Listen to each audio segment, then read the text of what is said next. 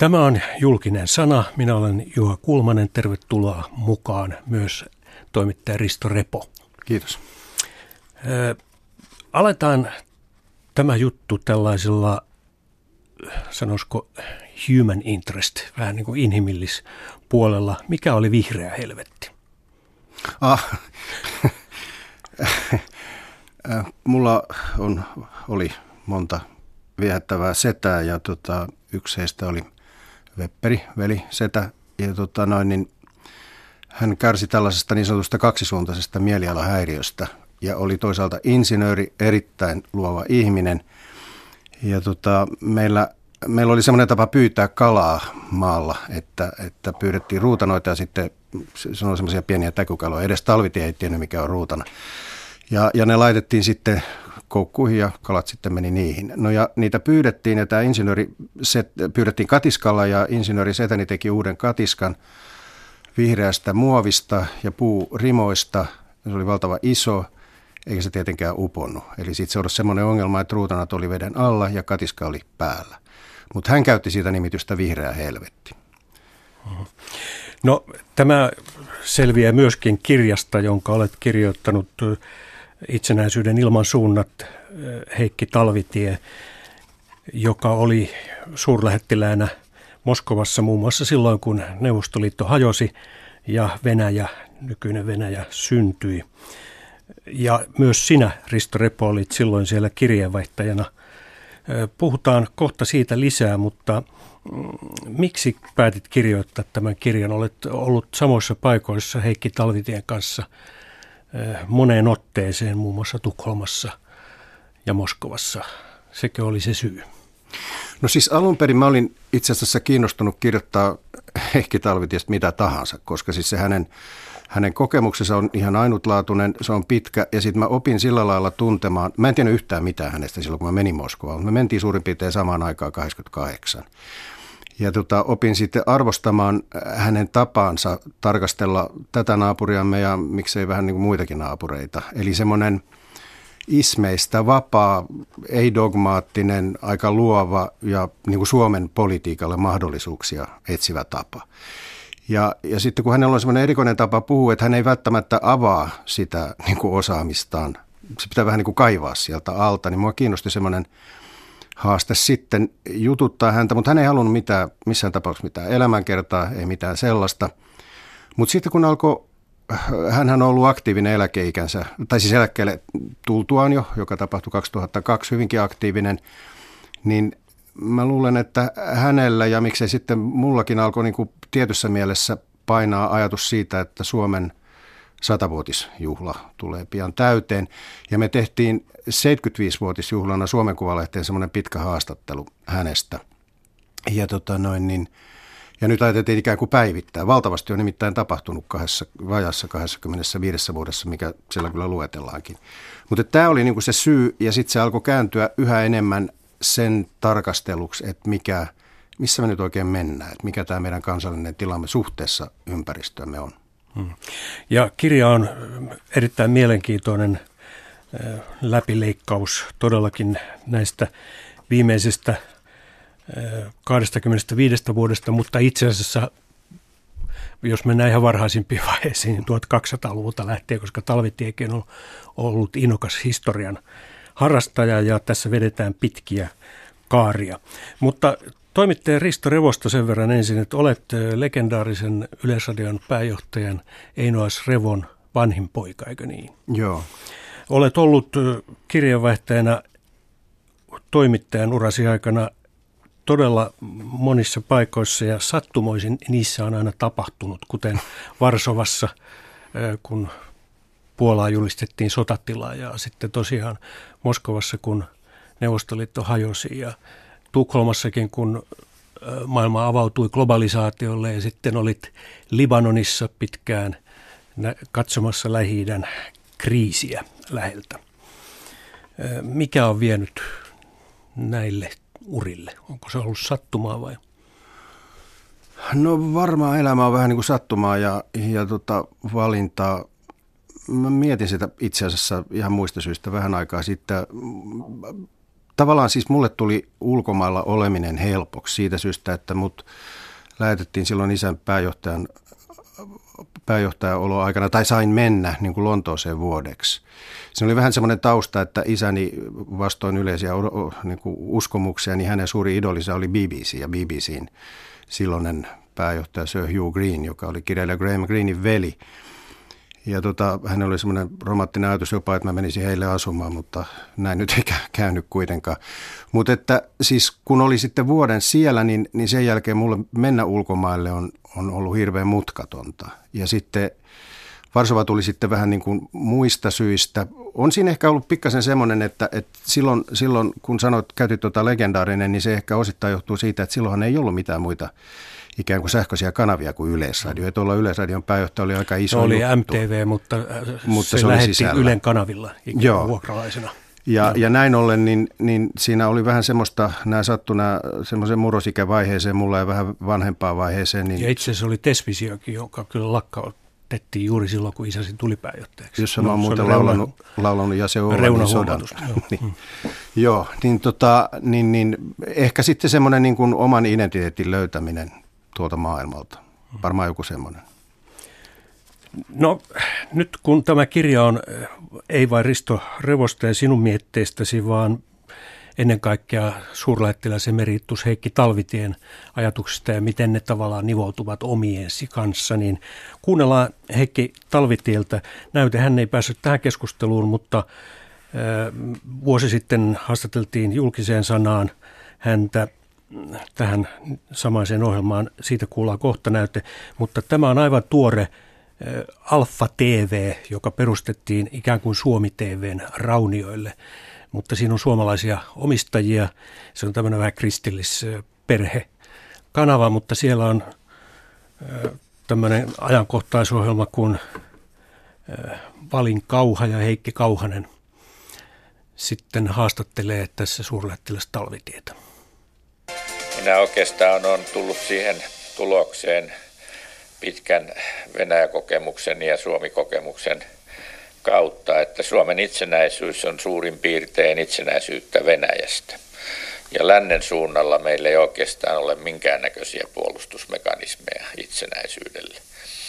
Ja tämä on niin kuin tavallaan käsitelty, eli lähdetään ihan sieltä 1100-1200-luvulta katsomaan, miten Suomi vallotettiin ja miten suomalaiset vallotukseen suhtautuvat, miten meidän pitäisi sitä nyt käsitellä. Ja kyllä tähän tulee sitten tämä Venäjä-aspekti mukaan. Minähän aikoinaan tutkin tätä Ruotsin tilannetta, kun ne on ollut 200 vuotta rauhan tilassa. Liittyisikö siihen jotain sellaista, jota me voisimme ikään kuin katsoa, että se voidaan ottaa annettuna suureena ja siitä voidaan vetää johtopäätöksiä tulevaisuuteen. Ja sama on nyt tässä kirjassa Venäjän osalta. Olen tutkinut Venäjän käytöstä ja teen siitä nyt joitakin huomioita ihan rehellisesti sitten.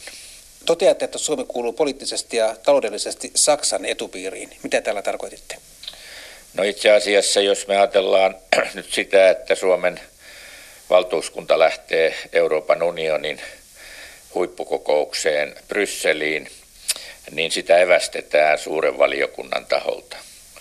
Kaksi kertaa suuri valiokunta ei ole kyennyt ohjeistamaan meidän valtuuskuntaa. Molemmilla kerroilla syy on se, että ei tunneta Saksan kantaa. Saksan kanta on ehdoton edellytys Suomen oman aseman määrittelyihin. Miksi? Sen takia, että me kuulumme Saksan etupiiriin taloudellisesti ja poliittisesti. Mihin nämä näkemykset perustuvat? No ne perustuu ihan tähän käytännön toimintaan, että ei meillä eh, tehdä siis esimerkiksi pakotepolitiikassa mitään ennen kuin joko konsultoidaan Saksaa tai Saksa tekee ensin.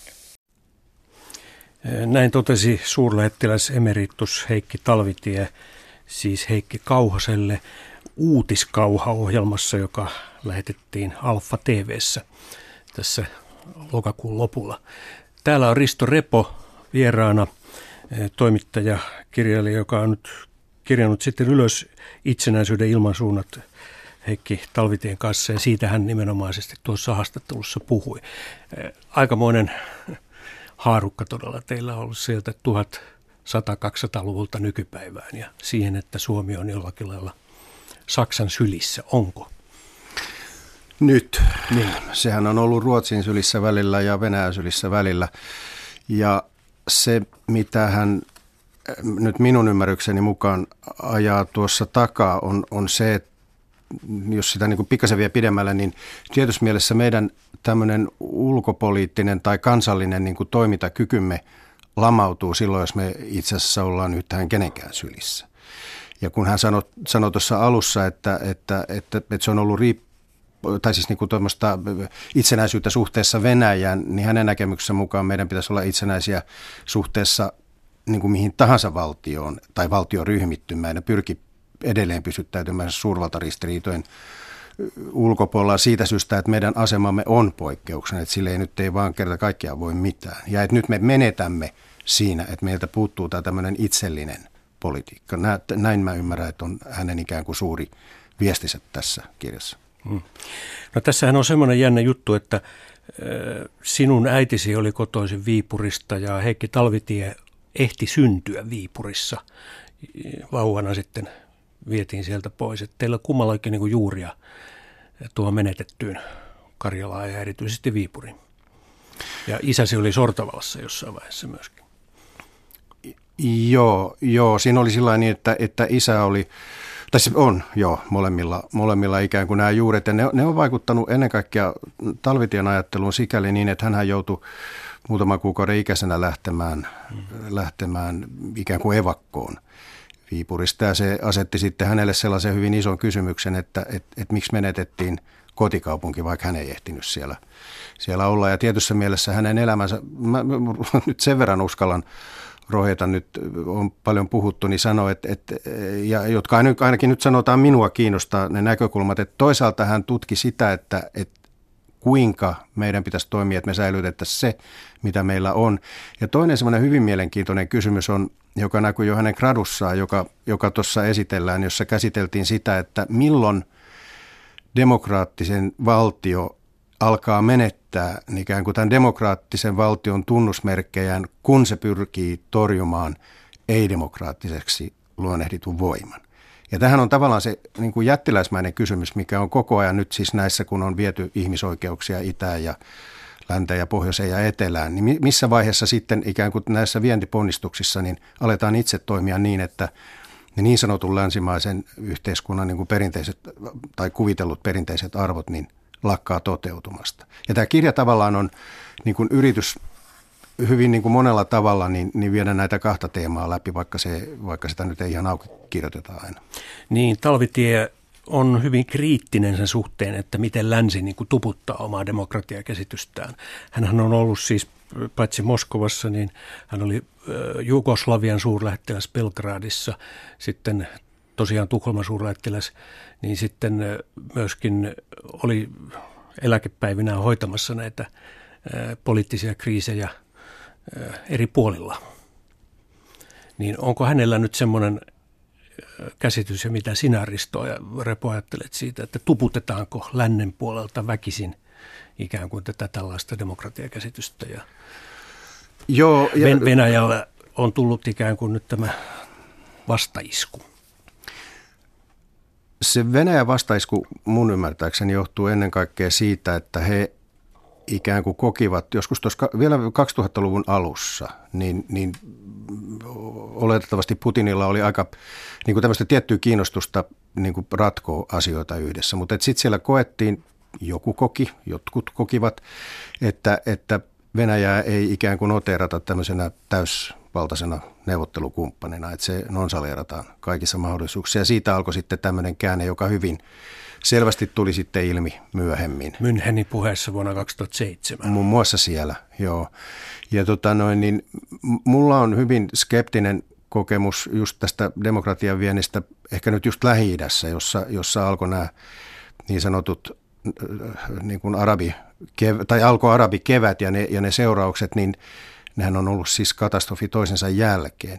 Ja siinä on yksi ongelma se, että viedään sellaiseen yhteiskuntaan, joka on koko rakenteeltaan, historialta ja myös kansalliset ylpeydeltään ihan toisenlainen, niin se, se ei vaan toimi se systeemi. Koska siis mun muistikuva lähi oli silloin, kun mä menin 2005 ennen esimerkiksi Libanonin ja Israelin välistä sotaa, niin, niin siellä oli niin semmoisia hyvin, hyvin heiveröisiä mutta kuitenkin niin kuin merkkejä edes naisten aseman vahvistumisesta, esimerkiksi sananvapauden lisääntymisestä, tietystä sekulaarisuudesta ja niin edelleen. Mutta sitten kun sinne niin kuin tultiin pysseen kanssa, niin se muuttui se tilanne aika nopeasti. Ne on tietenkin monimutkaisia prosesseja, mutta, mutta että kyllä jo samalla lailla epäilen, että se ei onnistu. Ja niissä on pitkälle klaaniyhteiskunnasta kysymys. Venäjä on sitten taas ihan oma historiansa. No hyvin keskeinen juttu tässä kirjassa on siis se, että mihin se raja on vuosisatojen aikana piirtynyt Suomen ja Venäjän välille. Ja muistutetaan siitä, että Suomi oli osa Ruotsia pitkään ja sitten 1809 niin siirtyi jo Venäjän autonomiaksi. Ja, mutta että, miten se raja määriteltiin? Silloin vanha Suomi ikään kuin liitettiin uuteen Suomeen, niin kuin sanotaan. Ja, ja tota, silloin autonomisen Suomen raja meni 30 kilometriä Pietariin, Pietarista vaan. Heikki Talvitie on hyvin vakuuttunut siitä, että se missä raja suunnilleen kulkee nyt on se oikea raja. Siitäkin huolimatta, että vaikka se Viipuri menetettiin. Niin se oikea on tietysti suhteellinen, koska äh, mitä raja milloinkin on. Et, et, et, siis sanotaan nyt näin, että et sotilaallisessa ja turvallisuuspoliittisessa mielessä se, mikä se nyt on, joo. Koska se niin kuin, näin niin kuin takaisi parhaamman, tai siis ei saattaisi Venäjää sellaiseen tilanteeseen, että se joutuu miettimään, että, että sen täytyy tehdä jotain toimia Suomen suhteen turvatakseen esimerkiksi Pietarin ja Pietarin alueen turvallisuus. Tämä on se iso kysymys.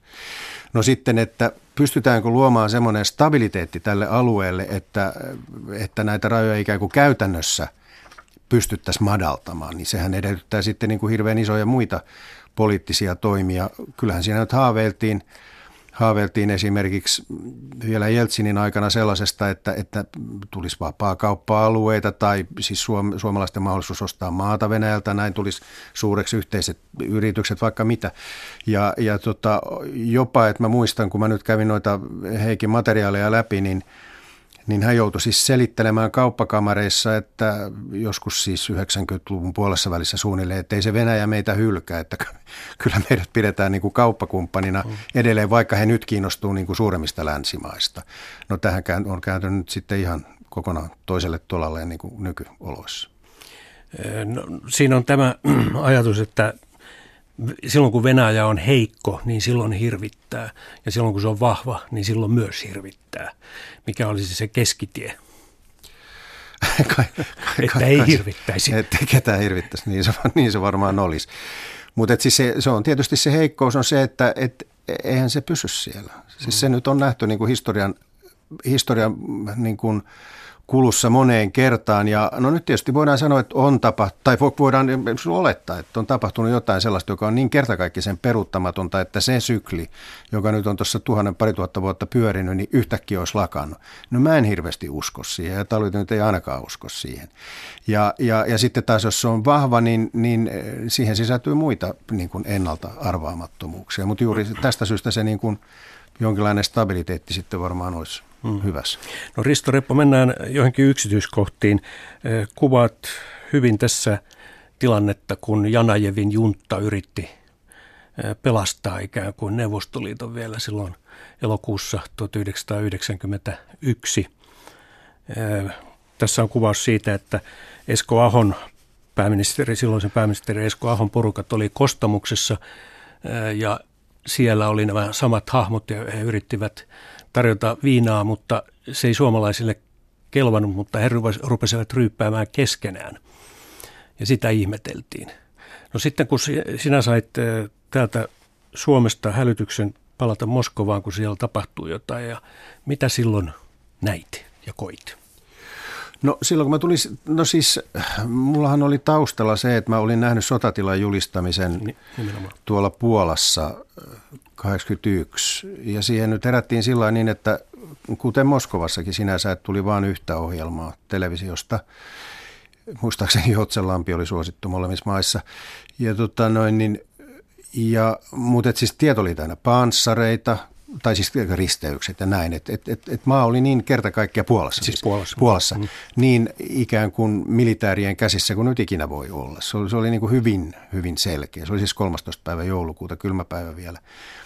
Kun taas Moskovassa ei ollut yhtään mitään. Se oli muutama hassu panssari niin sanotun Valkoisen talon, eli Venäjän federaation parlamenttirakennuksen edessä. Ja, ja kaikkialla muualla elämä oli ihan normaalia. Puhelimet toimi, teleksit toimi, kaikki toimi. Kun siis Puolassa ei mikään toiminut. Mitkään yhteydet ei toimineet. Ja mä siis niin kuin mun ensimmäinen ajatus, että, että, että, että tässä on kaikki ihan väärin. Ei, ei, ei, näin, ei, ei näin tehdä vallankaappauksia tai, tai vastavallankaappauksia tai mitään. Että, että ne pitää tehdä jotenkin kunnolla, jos niitä nyt ruvetaan tekemään. No ja sen jälkeen sitten oli se lehdistötilaisuus, jossa nyt sitten näki, että nämä, nämä juntan tyypit oli aika päissään ja näin, niin, niin siinä tuli sitten semmoinen epäusko, että, että, että, että mitähän tämä nyt oikein on. Mutta siinä totta, olihan siellä sitten niin yhteenottaja, mutta ne oli niin kuin hyvin pieniä. Sehän päättyi sitten siihen, että turvallisuusjoukot ja armeija yksinkertaisesti kieltäytyi osallistumasta siihen sitten hmm. loppuun asti. Ja loppuvaiheessa kävi ilmi, että uusi isäntä Venäjällä on Boris Jeltsin. Se vakuut, siitä vakuuttui suurlähettiläs Talvitiekin aika nopeasti. Joo, se tapahtui sitten niin, että varmaan samaa lähetystä katsottiin silloin aikanaan, että, että se oli justiin siellä parlamenttirakennuksessa ja Gorbatsov teki semmoisen taktisen virheen. Sitä on aika julmaa sanoa siksi, että hän oli hyvin tota, järkyttyneessä tilassa, ei niinkään itsensä vuoksi, vaan siksi, että hänen, hänelle hyvin, hyvin läheinen puoliso oli, oli saanut sellaisen, sellaisen sairauskohtauksen sen kaappauksen aikana, joka sitten itse asiassa viime kädessä hänet niin kuin vei hautaan asti. Ja, tota noin, niin, ja, ja hän sitten meni ikään kuin Jeltsinin hallitsemaan leijonan luolaan, jossa Jeltsin sitten saneli hänelle sanat. Chiai, miten se? Chitai. Eiku, chitai, niin, chitai, siinä oli lue. siis, Jeltsin, toi Gorbatsov rupesi mm. Ministerilistaa ja, ja Jeltsin antoi paremman omansa listan ja, ja pakotti sitten Gorbatsovin lukemaan. Ja tämä oli nyt sitten suurlähettiläille, jonka tietenkin piti informoida Suomeen, niin, niin tärkeä hetki, koska hän silloin tajusi, että, että valta on vaihtumassa, mutta sitten hän odotti vielä yön, tähän ainahan voi tapahtua jotain uutta, niin sitten kun niitä alettiin radiosta lukea, niitä ministerilistoja, niin hän tiesi kumpi on voittanut sen. Ja tässä oli sitten niin kuin enää ihan muutama vuorokausi aikaa ratkoa sellaisia aika isoja kysymyksiä kuin Baltian mm. maiden tunnustaminen ja niin edelleen. Niin, no se tulee tässä kirjassa, että kun siitä on niin paljon puhuttu, että Suomi jotenkin viivytteli siinä tai muuta, niin tässä itse asiassa annetaan ymmärtää, että se tapahtuu juuri oikealla hetkellä ja riittävän ajoissa. Ja se oivallus, että ei tarvitse muuta kuin avata diplomaattisuhteet uudelleen. Joo. Niin se käsitys, että Suomi toimi oikein siinä kuitenkin. On siis niin kuin Suomi oli ensin... Ennen Ruotsiakin. Ennen Ruotsia, joo. Ruotsi mm. otti sen, sen maanantaina. Siinä oli siis semmoinen, semmoinen tota, tai siis se ikään kuin, mä koko ajan täytyy sanoa tai korostaa sitä, että mä nyt tässä tulkitsen talvitietä, että hän on tietysti paras tulkinsa itse, mutta että, että se lähtökohta on se, että on asioita, jotka pitää tehdä juuri silloin, kun ne pitää tehdä, ei ennen eikä jälkeen. Ja, ja jos siinä olisi esimerkiksi niin kuin alettu toimia aikaisemmin, ennen, ennen, ennen kuin tämä vallanvaihto oli selvä, niin, niin, niin silloin kun ei, sitähän ei voinut tietää, että miten ensinnäkään siinä käy. Et meidän tavallaan, siis niin kuin lähtökohta on se, että meidän täytyy pärjätä oli ne olosuhteet missä, mitkä tahansa, mutta totta kai meillä on oma linjamme, oma politiikkamme, joka, joka niin kuin lähti siitä, että, että, että Baltian maille on myönnettävä se itsenäisyys. Ja, ja, ja tota, kun siihen tuli se sauma tavallaan, niin se oli tietyssä mielessä turvallinen ratkaisu tehdä. Mutta jos sitä olisi viivytelty, semmoinenkin mahdollisuus oli, koska Suomen päässä sitten oli tämmöistä päätöksenteko Jähmeyttä. Hita, jähmeyttä pikemminkin, mm, joo, kun mm. ehkä jotain muuta, niin, niin, niin, niin siinä täytyy sitten diplomaattien toimia hyvin aktiivisesti. No Risto Repo, jota tässä nyt haastattelen julkinen sanan lähetyksessä, niin on siis kirjoittanut kirjan Heikki Talvitie itsenäisyyden ilman suunnat, jossa on myös omia kokemuksiasi. Kirjoitit paljon Suomen Kuvalehteen – silloin juuri tuona aikana. Ja toteat tässäkin jossain kohtaa, että oli vähän hankalaa, kun piti saada juttu niin kuin tuoreena ulos, että koska tapahtumat etenivät niin valtavaa vauhtia. Että. Joo. Et juttu meinasi vanhata käsiä ennen kuin se ilmestyi lehdessä. Ne melko systemaattisesti vaan näin. Mutta tota, no ei, se, se on tietysti se on ja, ja kaikilla, en kadehdi kollegoita, jotka joutuu tekemään sitä samaa, että, että tuollaisessa prosessissa niin tapahtuu niin nopeasti, että eihän siinä ole mitään muuta oikeastaan mahdollisuutta, kun koittaa ottaa sellainen kulma, jonka tietää, että se, että se nyt jollakin tapaa kestää vielä niin kuin neljän päivän jälkeen, oli sitten kuka tahansa vallassa. Että, että, että se, se, se oli siinä pysyvä ongelma. Tuliko kirjoitettua jotakin, jota kaduttu, vaikka ei tässä kirjassa ei nyt siitä puhuta? Kysyn tässä ul- kirjan siis, ulkopuolelta. Siis, siis, siis niin kuin tästä vääriä, ana- niin, mielessä. Niin, vääriä arvioita. Tai en mä, en mä muista. Ja mä luulen, että mä muistasin, jos siellä olisi ollut niin joku, joku selvä. Luuta, no joo, ehkä sillä yleisessä mielessä joku siitä takana varmaan huomautti, että, että mä en, mä näin ehkä niin kuin laiskemmin Neuvostoliiton hajoamisen perspektiivin kuin jotkut muut.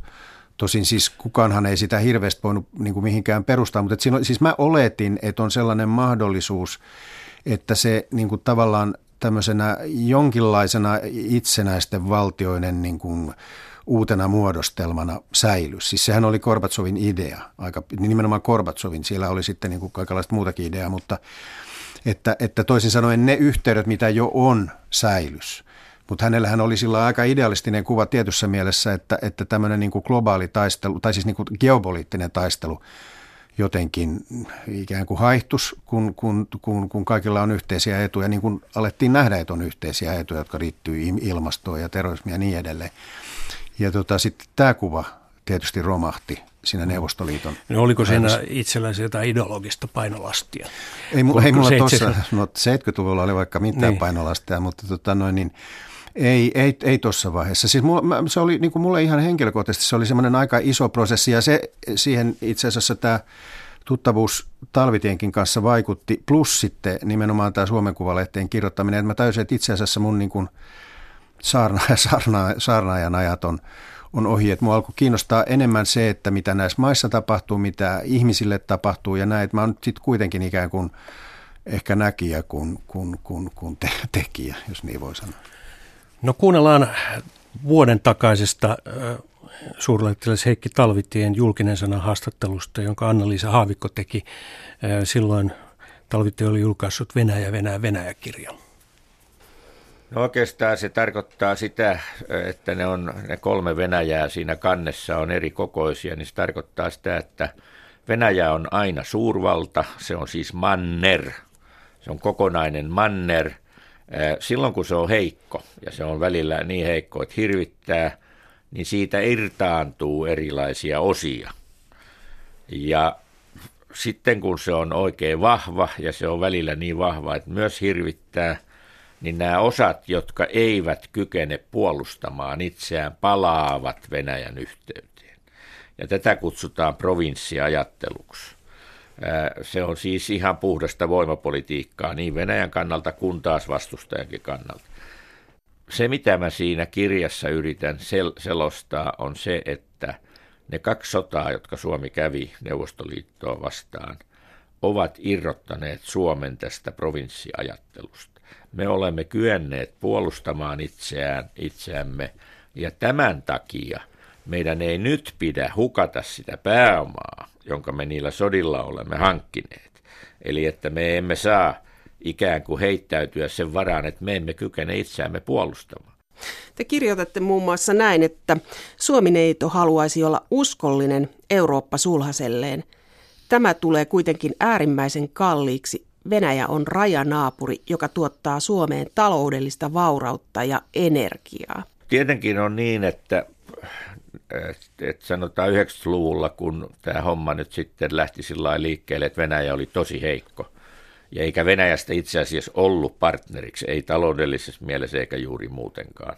Niin me saatoimme unohtaa Venäjän kokonaan. Ja sitten me, se oli sinänsä siis hyvä, että me sitten suuntasimme kaiken tarmomme tähän Euroopan unioniin ja opiskelemme Ranskaa ja kaiken näköisiä muita taitoja, joita Euroopan unionissa tarvitaan – mutta kun se fakta on, että sitten kun Venäjä taas pääsee jaloilleen ja siitä voimistuu, niin ei sitä sitten voi unohtaa. Eli että kyllähän se on niin kuin naurettavaa, että me sanomme, että suomettumista on se, kun me otamme Venäjän huomioon. Ja suomettumisen siitä päästään eroon sillä, että ollaan aggressiivisia Venäjää kohtaan. Pakotteet, yhteiset sotaharjoitukset Itämerellä Naton kanssa, isäntämaasopimus Naton kanssa, niin nämä on kaikki sellaisia, jotka tuolla idässä katsotaan negatiivisessa mielessä meihin liittyviksi. Ja silloin, jos Itämeren alueen sotilaallinen jännitys nousee, Venäjä vastaa näihin toimenpiteisiin, niin me olemme osa tätä jännityksen luomista. Me itse aiheutamme sitä jännitystä ja tämä on minusta sellaista toimintaa, johon ei meidän kannattaisi ryhtyä. Me olemme kuitenkin pieni maa verrattuna Venäjään. No niin, tämä oli siis julkisesta sanasta noin vuosi sitten ja nyt olemme syksyssä tai marraskuun alussa 2015 ja täällä on toimittaja Risto Repo, joka on nyt kirjoittanut Heikki Talvitien kanssa uuden kirjan. Tämä menee vähän pidemmälle kuin se vuosi sitten julkaistu Venäjä, Venäjä, Venäjä, mutta nuo ajatukset ovat kyllä ihan sama, samansuuntaisia edelleen. Joo, me alettiin jutella joskus muistaakseni marraskuun loppupuolella ja, ja sitten sitä kesti tietenkin syyskuuhun asti.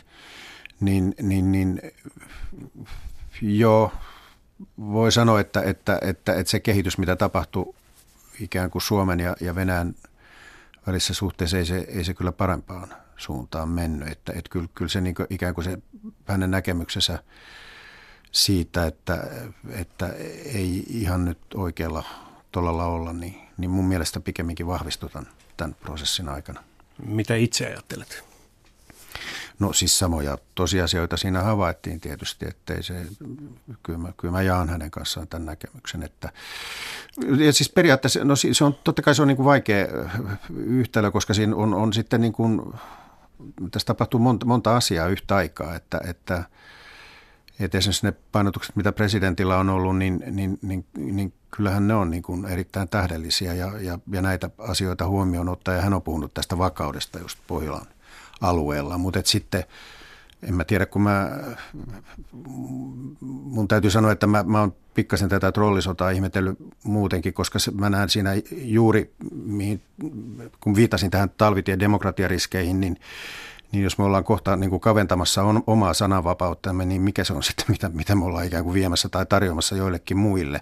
Että mä näen sen, niin kuin, mä en ymmärrä sitä koko, koko systeemisiksi, että tämmöistä ideologista sodankäyntiä ja, ja, ja sota tällaista on, on, on niin kuin käyty koko ajan. Nyt sitten jos valtioneuvoston tiedottaa niin kuin julistaa sellaisen sodan. No ensinnäkin, jos ikään kuin, ja vielä toimenpiteet, että jos nyt on oikeasti sota, jos nyt oikeasti aletaan tehdä toimenpiteitä, niin ei niistä nyt ensimmäiseksi tiedotustilaisuutta järjestetä.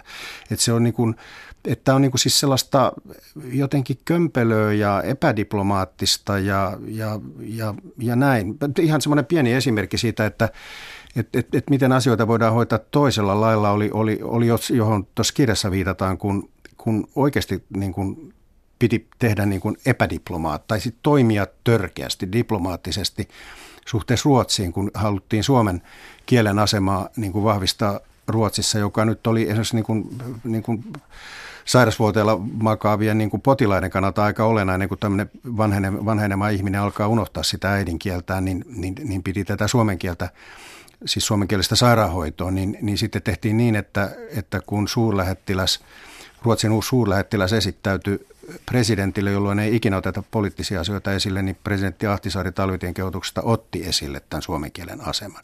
Ja, ja silloin, silloin ikään kuin hoidetaan jollain niin kuin tyylillä sitä, että mihin pyritään. Ja nyt niin kuin mun nähdäkseni, niin, niin, niin, niin, niin se on kömpelöä ja taitamatonta ja osaamatonta. Siis tämä suhteessa Venäjään. Suhteessa nimenomaan Venäjään, mutta totta kai se pätee mm. sitten moneen muuhunkin maahan. No nyt kun otit tämän Ruotsin esimerkin, niin sehän on tässä kirjassa keskeisiä kohtia. Talvitienkin ajatuksessa on tämä Ruotsin pitkä linja vuodesta 1812. Että Ruotsi on ollut 200 vuotta rauhanajassa ja se, sen täytyy perustua johonkin. Sitäkin analysoit varsinkin viimeisessä luvussa Bernadottesta Estelleen. Joo. Eli, eli mitä siitä voisi oppia ja uskotko, että Ruotsi nyt sitten kuitenkin lähestyy NATOon ja olisi hylkäämässä tämän pitkän 1812 linjan? No ei voi sanoa, että kaikki on mahdollista, mutta totta kai se on mahdollista, että siinä tehdään, mutta että se, olisi, se olisi sitten niin kuin valtava muutos. Miten ne rakenteet nyt sitten menisi? Sieltähän on, sieltähän on tullut sellaista. Porvarin puolueet nyt kaikki liputtavat NATO-jäsenyyden puolesta Ruotsissa. Joo, mutta siitä on matkaa vielä. Siitä mm. on matkaa vielä mm. siihen itse jäsenyyteen. Ja, ja sitten nämä, aika useinhan näkee, että niin kuin tällaista – suhteessa siis näissä kysymyksissä sellaisia niin kuin esityksiä, että pitäisi tuoda selkeästi ilmi ja näin. Ja, ja siinä on sellainen ongelma, että silloin kun on kansainvälisestä politiikasta kysymys, niin silloin siinä on aina monta toimijaa. Ja silloin jos ikään kuin pelaa korttinsa niin, että, että kertoo etukäteen, että me toimimme tässä tapauksessa näin ja tässä tapauksessa näin ja tässä tapauksessa näin, niin silloin sitoo itsensä. Ja silloin itse asiassa niin kuin niitä toimintamahdollisuuksia on, on, on hirveän vähän ja, ja, ja mä nyt on ikään kuin Heikki Talvitien kanssa oppinut, kun on erilaisia historiavaiheita käyty läpi, että ne on sitten loppujen lopuksi aika yllättäviä ne pienet ikään kuin nyanssit. Et, et mun mielestä se oli aika kiinnostava pitkälti hänen tai itse asiassa täysinkin hänen niin kuin, osuutensa tuossa kirjassa, joka käsittelee Suomen itsenäistymissä, miten me on niin kuin hattukädessä kulettu niin kuin kysymässä itse asiassa kaikkialta muualta paitsi Venäjältä sitä itsenäistymistä, että kuinka niin kuin pienistä asioista Meni kiinni. sinne Joo. Ukko-Pekka P.S. Vinhuvud sitten lakki kädessä sinne ja Leniniltä pyytämään. Ihan ja sai sen. lopussa, mutta, tota noin, niin, mutta esimerkiksi se, että, että kuinka sitten ratkaiseva oli joku, joku Yhdysvaltojen kanta siinä, mm. ihan, ihan että se Suomelle sitten myönnettiin, koska heillä oli sitten taas tämmöinen liberaali näkemys, että sillä oli suurikin merkitys Yhdysvalloilla sen lopullisen tunnustamisen kanssa, siis ulkovaltojen tunnustamisen mm. kanssa, mistä nyt aina tietysti itsenäisyydessä on kysymyskin. Niin, kun ajatellaan Kosovoa, niin siihen Venäjä aina nyt vetoaa, kun on näitä jäätyneitä konflikteja nyt joka puolella. No, Krimin valtaus nyt oli sitten jäätynyt Transnistria siinä Moldovan kupeessa, sitten on nämä Georgian sodan jäljiltä Abhaasia, Etelä-Ossetia ja vielä varhaisempi vuoristokaraba. Näitäkin Heikki Talvitie on ollut selvittämässä ja selität näissä, tässä kirjassa. Kosovo on tosiaan sellainen, johon Venäjä aina vetoaa, että kun Kosovo saa itsenäisyyden, niin sitten nämä kaikki muidenkin pitää Joo, se on siis sieltä... Se oli niin joku käännekohta. Joo, ja sieltä, sieltä se lähtee. Siinä on nyt tietenkin nyt se, että heillähän se on niin kuin ihan hyvinkin arka kysymys pitkästä historiasta, koska siinä on nämä Serbien, siis Laavi, mm-hmm yhteys. Ja, ja tota, kyllähän se nyt alkaa tällä hetkellä vaikuttaa siltä, että sekin on edelleen tietyssä mielessä jäätynyt konflikti. Mm. Muistan, kun vierailin Kosovossa vuonna, silloin kun se juuri kuin se itsenäistyi, tapasin siellä, tai tapasimme ryhmänä silloisen Venäjän suurlähettilää, joka taustatilaisuudessa juuri kertoi, että jos, jos tässä Kosovossa edetään näin, niin sitten tulee tapahtumaan näin ja näin. Niin on tapahtunutkin. Eli näitä jäätyneitä konflikteja on syntynyt joka puolella. Niin, Venäjän niin, rajoille.